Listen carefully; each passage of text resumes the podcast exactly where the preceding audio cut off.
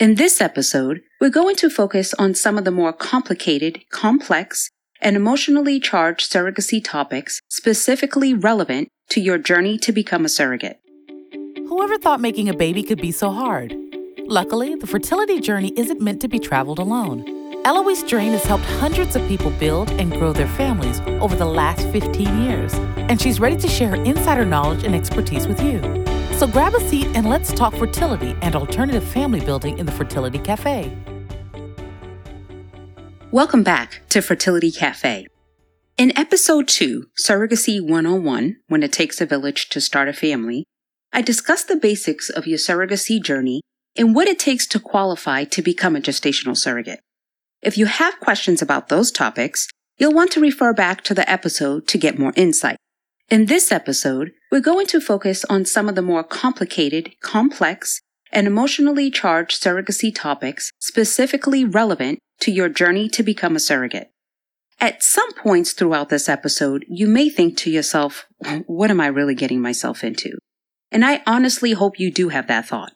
As a three time surrogate myself and assisting hundreds of surrogates complete their own journeys over the last 15 years, I can assure you this is not something you want to go into with rose colored glasses on. Yes, I will be the first to tell you how amazing the experience is and how gratifying it is to give of yourself in such a huge way. Being a surrogate is truly one of the most empowering things I have ever done. But there's another side to it. This episode isn't meant to scare you or make you second guess your decision. It's to make you understand 100% what surrogacy is and isn't, and to determine if you are ready to take on this huge role at this moment in time. So here's what we'll be covering today. First on the list, what is your why in deciding to be a surrogate? Why your BMI is so important and what you can do if it's too high or too low, the importance of the psychological evaluation in the preparation for your surrogacy journey, how receiving government assistance will disqualify you from moving forward in the process, the medications you will be required to take, followed by an uncomfortable yet essential topic, your decision on termination and selective reduction before you embark on a surrogacy journey. And to close us out, we'll talk about having family support as a critical factor in your success as a surrogate. So let's begin. First, let's go into the why. I wish I could say that simply wanting to help another couple with their dream of having a family is the biggest deciding factor to becoming a gestational surrogate. I'm sure that if it was, women everywhere would be lining up for the cause. The truth is, making the decision to be a gestational surrogate isn't one you can or should make lightly. There are many things and people to think about beforehand. We all want to change the world, and providing a healthy, nurturing body for someone else's child to grow and thrive is an amazing gift, but not everyone is cut out for the job. In my experience, some of the women I've had the privilege to know start their surrogacy journeys have done it after watching someone close to them struggle with infertility. For some women, they believe they've been called by a higher power to give a couple a chance at experiencing the love and joy of having a family. Whatever the reason, surrogacy is by all accounts as rewarding for the surrogate as it is for the intended parents. And that's pretty amazing. Before beginning the process, it's important to take time and reflect on what surrogacy means for you and your family. Most gestational surrogates have found significant benefits to becoming a surrogate. First, the reward of knowing you've made a family's dreams come true. Becoming a surrogate is about more than money. It's a way to directly help a family who wants to have a child. Then the direct impact it has on your own children in giving them a front center view of what it means to be selfless. And let's not overlook the additional income for your family. Many surrogates have been able to provide extra financial support for their families. And as a mom yourself, you know that you can't put a price on the joy and fulfillment of becoming a parent. When you take the step to become a surrogate, you'll be bringing that same joy to another family. Understanding your why will definitely help you keep focused when the actual process begins. Because I promise you, there will be times when you will question, why did you agree to do this? And believe me, I question myself often. And when those hard moments appear, you must remember your why. It is what is going to push you through. And now that you know your why, you'll want to make sure you are physically ready. The first to consider in that step is knowing your BMI, which stands for Body Mass Index, and it is a measure used by medical professionals as it pertains to your health. For the context of this episode, we need to focus on BMI as just another step in the positive process of you becoming a surrogate. I'm going to make this very simple for you. There are many reasons why having a healthy BMI can have a positive impact on pregnancy and your health in general. But since your goal is to become a surrogate and help bring a healthy child into the world, BMI becomes a big deciding factor in the selection process. The bottom line is that BMI can affect your hormones, which affects your menstrual cycle and your ability to carry a healthy fetus. There's a range of healthy BMIs, but if you have a BMI under 19, you run the chance of not making enough estrogen, which means your reproductive cycles shut down. As you can imagine, that's not good. On the flip side of that coin, ASRM states that when a woman's BMI goes above 30, she can have the opposite problem. Her body will produce too much estrogen, effectively putting her on birth control. Again, not exactly an optimum environment for growing a baby. Having a healthy BMI can also determine your likelihood of being able to have a successful embryo transfer, carrying a healthy baby to full term, provide the optimum environment for a healthy and uncomplicated delivery, and make the recovery time post delivery much smoother. I know some of you might be thinking, you had a BMI over 30 when you carried and gave birth to your own children, and everything went perfectly fine. No complications, no issues. And I understand where you're coming from with this train of thought. The difference is that as a surrogate, you aren't carrying your own child. Your OBGYN most likely advised you of risks associated with a high BMI, and you made the personal decision to take those risks. It's understandable that intended parents aren't willing to take those same risks. IPs have a limited number of chances available to build their family. They need the most optimal environment possible for their precious baby to attach and grow. A healthy BMI is a key part in creating that optimal environment. So, who dictates the BMI threshold for becoming a surrogate? While each agency may have different qualifiers, the ultimate decision comes down to the fertility clinics.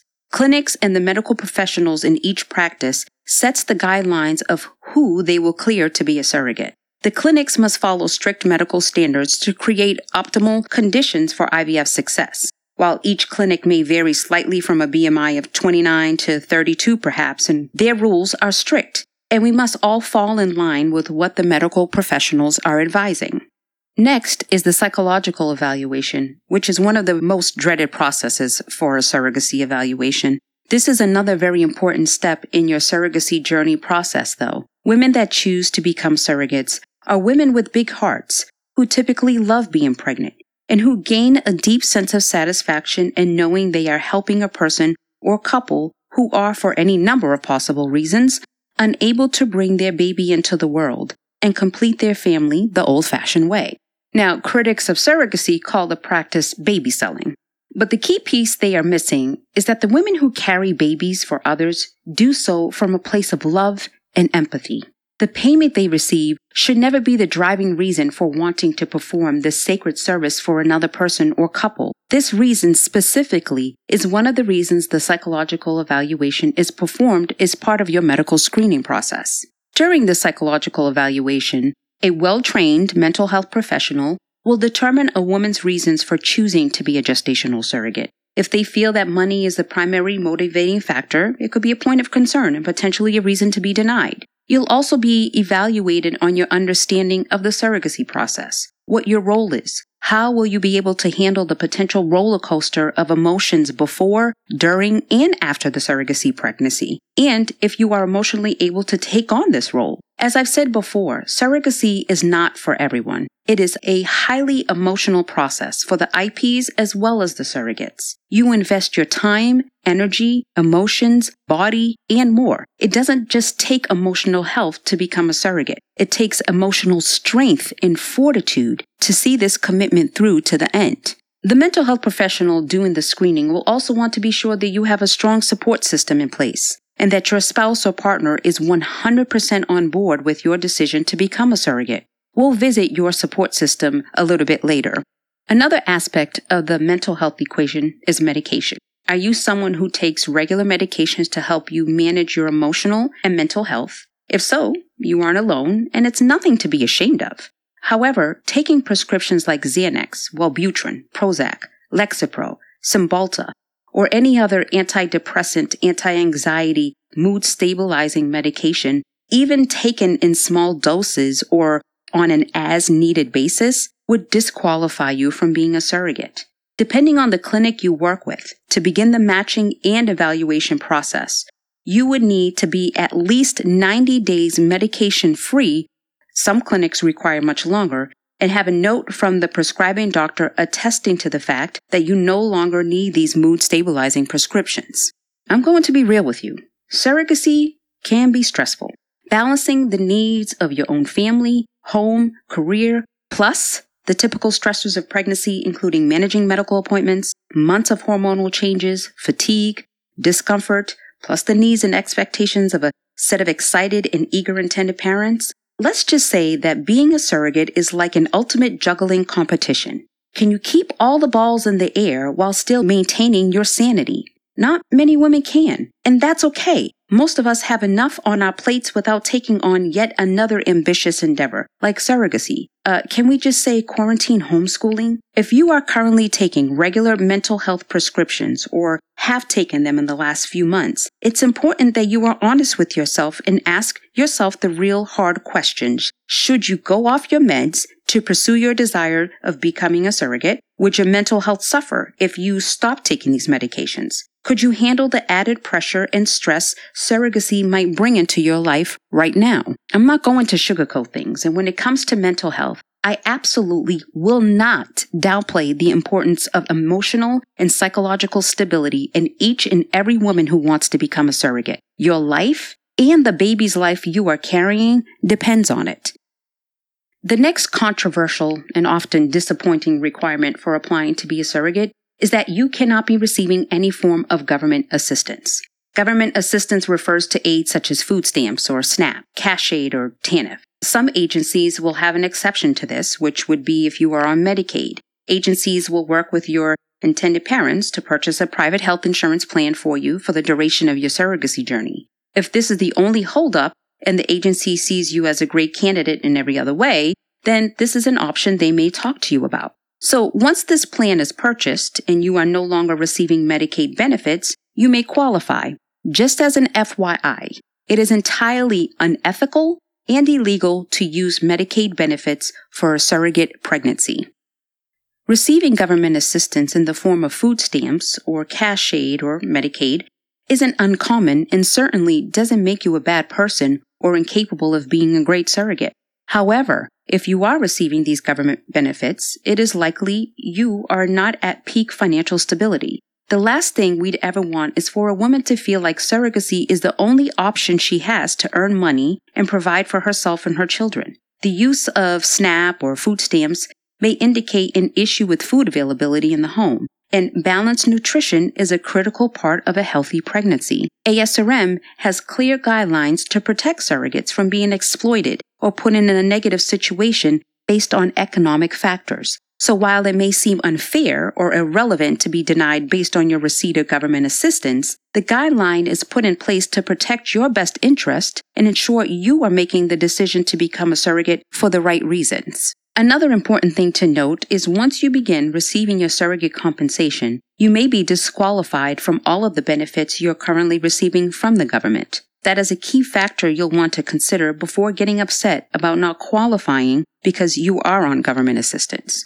I know you have a big heart and that you really want to help another family, but there are people that sadly look at this as a financial opportunity. And this is what this part of the evaluation is taking into account. So focus on getting yourself financially stable first and then return to start your surrogacy journey. In fact, many countries around the world only allow altruistic surrogacy, which means that no money can be paid to the surrogate. Intended parents can help with expenses, but nothing more than that. Now that is a true labor of love.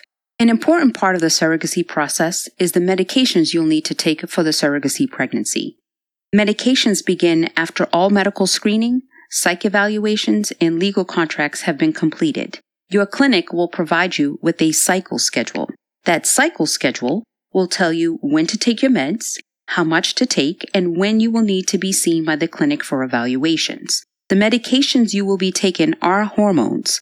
Protocols vary from clinic to clinic, but for the most part, you may be on some form of estrogen and progesterone for up to 10 to 12 consecutive weeks. Estrogen is given to help thicken the uterine lining so that it's prepared for implantation. It also helps the placenta to function and boosts blood flow to the uterus. It can be administered by oral pills, patches, or injections. Progesterone prepares the lining of the uterus to allow the embryo to implant.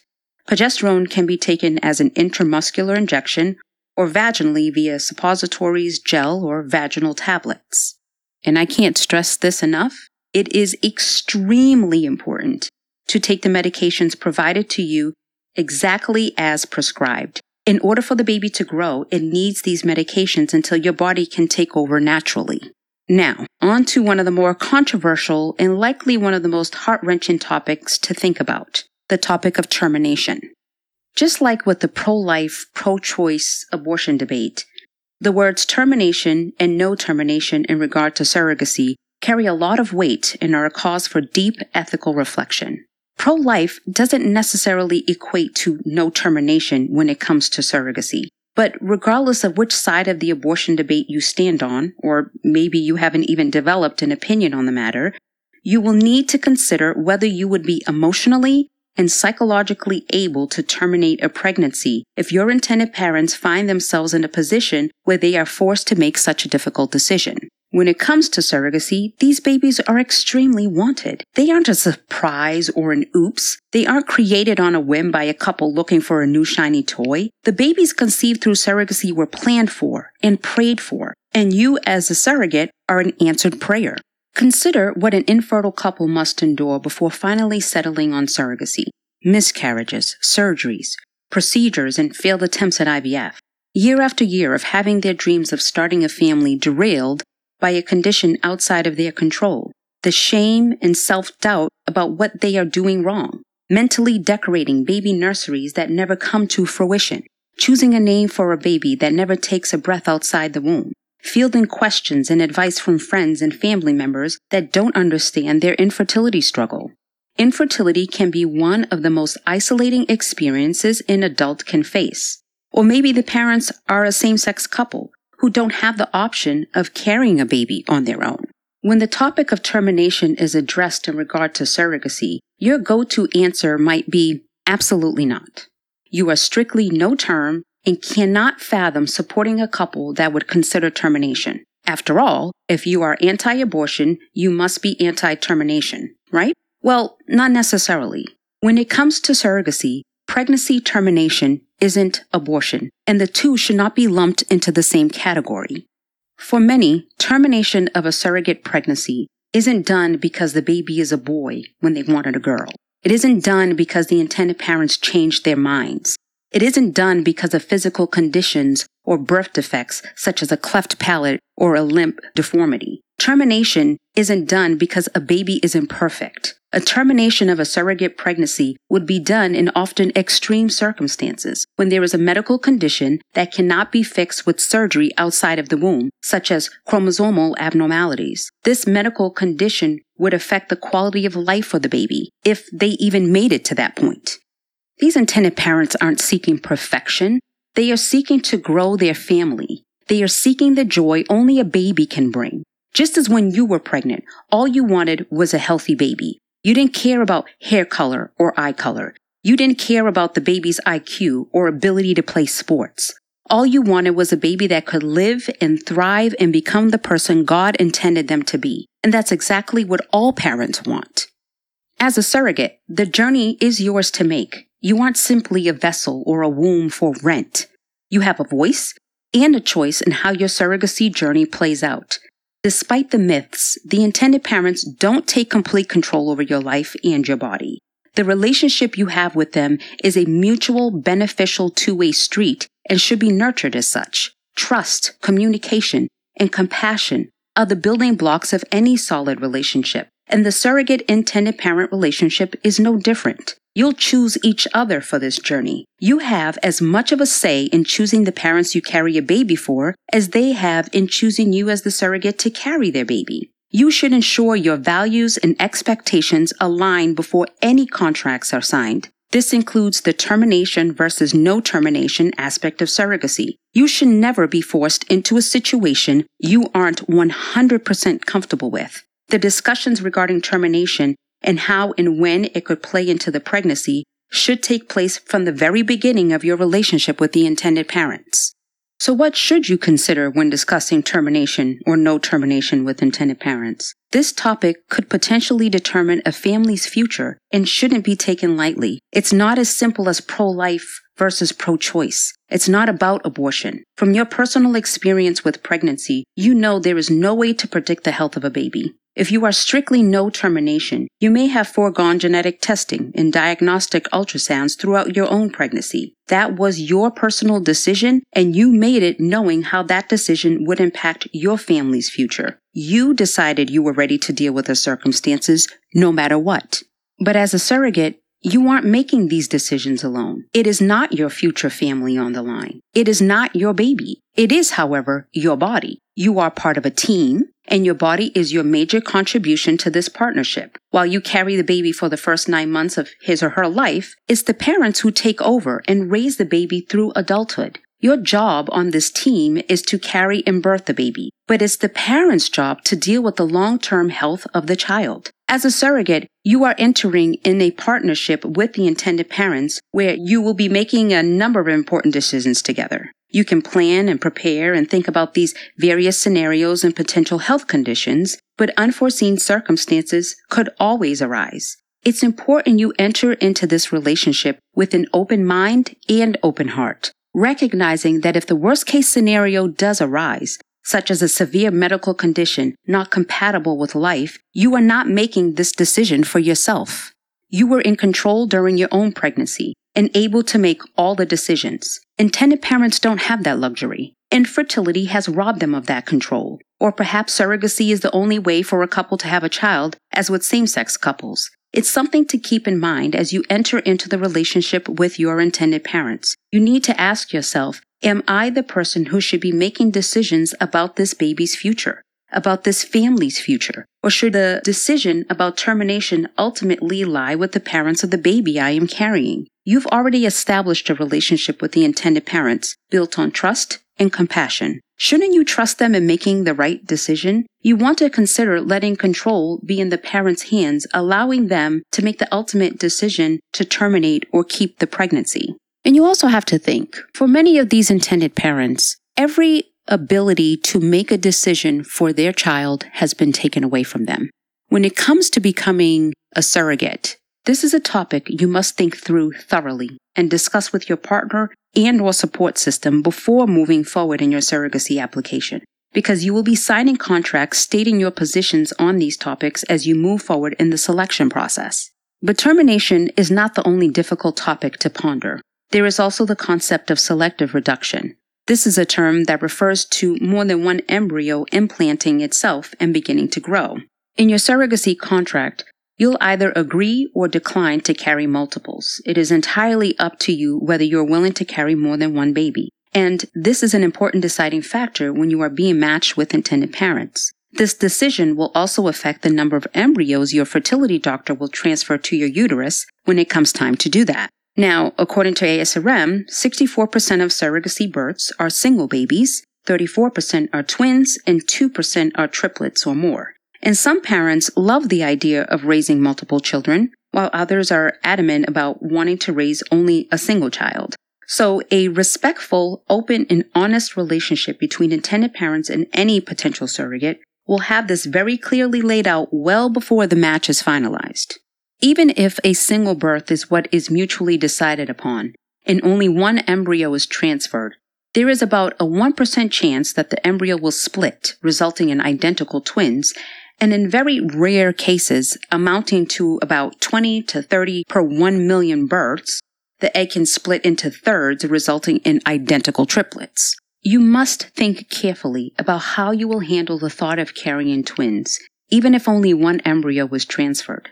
Think about how you would feel if your intended parents let you know that they wanted to reduce the number of embryos you were carrying under these or similar circumstances. Would you be okay with terminating one to allow for only a single birth? There are also medical reasons that selective reduction may become necessary. Sometimes with multiples, one of the babies is not able to be properly nourished and so does not thrive even while still inside the womb. In this case, the doctor may recommend selective reduction in order to allow the other baby to thrive and have a greater chance of being born healthy. Now, I am sure you can imagine that these topics and the feelings that go with them are not the norm that most parents have to face. So always remember to do your best to approach these topics with empathy towards your intended parents. Try to imagine yourself in the position of these very loving people who desperately want their child. So you can try to understand where they're coming from and what reasons they may have for making the choices they do regarding selective reduction and termination. Can you imagine you meet me for the first time and I have to take your child for the next nine months? You can't tell me how to feed him. You can't tell me how to take care of him. You can't tell me where to take him. You can't tell me anything. You just have to trust me that I'm going to bring this child back to you healthy and whole. And now, on top of all of this, we find out that there is a medical issue with your child but you have no say whatsoever in determining what kind of care she will receive or if she receives care at all. It's not up to you because she isn't in your control. How does it feel knowing someone else has full control of your child and you have no say? Try to imagine yourself in their position. What if I make a decision that will impact you for the rest of your life emotionally, physically, and financially? Would you be okay with that? I know it's a complicated situation to imagine. But the reality is, is that you may give birth to a child and hand her over to her parents, who will then begin facing a lifetime of medical interventions, possible multiple surgeries, possible special education requirements, and a lot of stress for a child that may or may not even survive the birth itself. Some people believe that termination under these or similar circumstances is the most compassionate and humane option. And while I am not saying whether I agree or disagree, I am merely giving information to you as a potential surrogate to process. If you disagree, that's perfectly fine, but you must ensure you are very clear on your views when being matched with intended parents. You don't want to be matched with intended parents who have vastly different views on these topics from yours. Remember, you are growing and delivering this child but they are raising this child who will not stay a child and who will become an adult. If they don't have family and this adult is special needs who requires around the clock care, what happens to him when the intended parents die? The reality is that termination and selective reduction are both topics that should be covered during matching, your psychological evaluation, and legal to ensure that you have thought long and hard but how you will handle this or any similar situation should it come up. No one said being a surrogate was easy. If it was, more people would do it. Thankfully, there are special people in this world like you that are strong enough and willing to handle these big decisions. Also, let's face it, even if you love it, pregnancy can get very hard. Pregnancy plus the surrogacy process is even more complicated. That is why having an amazing support system is critical while you go through this process. There are always intense emotions involved when carrying a child, whether that child is your own or someone else's. Not to mention that the IVF medications you will have to be using during your cycle can affect your emotional state, which can trickle down to having an impact on your partner and your children. The next thing you need to be prepared for is that you will be attending a seemingly endless string of doctor's appointments and undergoing various tests and screenings. And this time commitment will affect your relationship with your own children. So you need to plan for things like who will watch your young children for you as you attend these appointments. All of these factors are emotionally taxing on even the strongest woman in her family. This is why your partner and a strong support network among your friends and extended family are so helpful for your surrogacy journey. Since you've given birth before, you know that one of the brilliant things Mother Nature does for us to help us continue to procreate is to allow us to forget or downplay some of our memories of the physical and emotional discomforts of pregnancy. Boy, that is a brilliant design indeed. Can you remember back to your pregnancies? How sleepy you were in the beginning? How much morning sickness did you have? How moody were you? If you don't remember, ask your partner to jog your memory. They will likely be brutally honest with you about that one. And while you're taking this journey down memory lane, what other physical discomforts did you have? How was your birth process? It may sound like I'm trying to talk you out of being a surrogate, but actually, the opposite is true. For women who this is the right journey for, I am trying to talk you into being a surrogate. My goal here is that you go into the process with a clear understanding of what it is you're really in store for, keeping in mind that the end result of all of this is a beautiful baby you get to deliver for a loving person or couple who has yearned for this baby, probably for many years. Because what I have seen over my years of working with families is that this will be one of the most memorable, fulfilling, and rewarding experiences of your life. Now, I mentioned that your spouse or partner absolutely must be on board with your decision to become a surrogate for you to qualify. Remember, this decision will affect you 24 hours a day, 7 days a week, for 10 months, including your post-birth recovery period.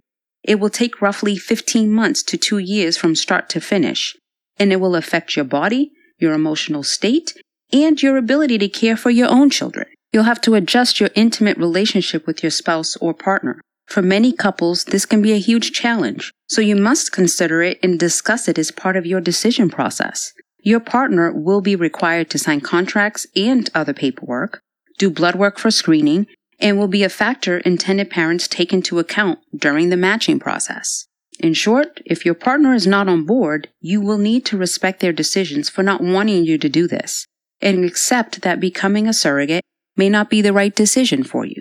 And depending on your family dynamic, you may also need to get the approval of your family. Maybe it's your parents, maybe it's your in-laws, or perhaps it can even be your children. All the individuals who have a say in your decision must have a say at the take. Ultimately, it is your decision, of course. But don't start down this journey, find a match, have intended parents pay thousands of dollars for screening, and then have to back out because your in-laws, for instance, will disown you if you move forward and they didn't want you to. Okay. How are you feeling at this point? It's a lot to digest, but it's things you must consider. I dropped a lot of heavy information on you that is vital to moving forward in your surrogacy quest so that you can make a well-informed decision. Every one of the topics I discussed today will put you on a path to becoming a stronger person all around, which is getting healthy, becoming financially stable, and knowing exactly where you stand on sensitive topics. These topics are not only important for potential surrogates, but they are also empowering ways of navigating through life. So in closing, I just want to remind you that women who choose to become surrogates do so from the place of love, compassion, and a strong desire to help another family. Many women choose to be surrogates multiple times because they love the experience so much. And you may very well end up being one of these women. After spending this much time together, do you think this is still a journey you wish to be on? I really do hope so. There are many loving people out there who want to raise children, and you may just be the answer that they have been searching for. Thank you for joining me today. If you've enjoyed this episode of Fertility Cafe, I'd love for you to leave us a review on iTunes, Stitcher, or your listening platform of choice. We'd also love you to share Fertility Cafe with friends and family members who would benefit from the information shared. I'm Eloise Drane. Remember, love has no limits, neither should parenthood. Thank you for joining us in the Fertility Cafe. Whether you're an intended parent, a woman considering egg donation, thinking of becoming a surrogate yourself, or a friend or family member of someone dealing with infertility, we're here to help. Visit our website, thefertilitycafe.com, for resources on fertility, alternative family building, and making this journey your own.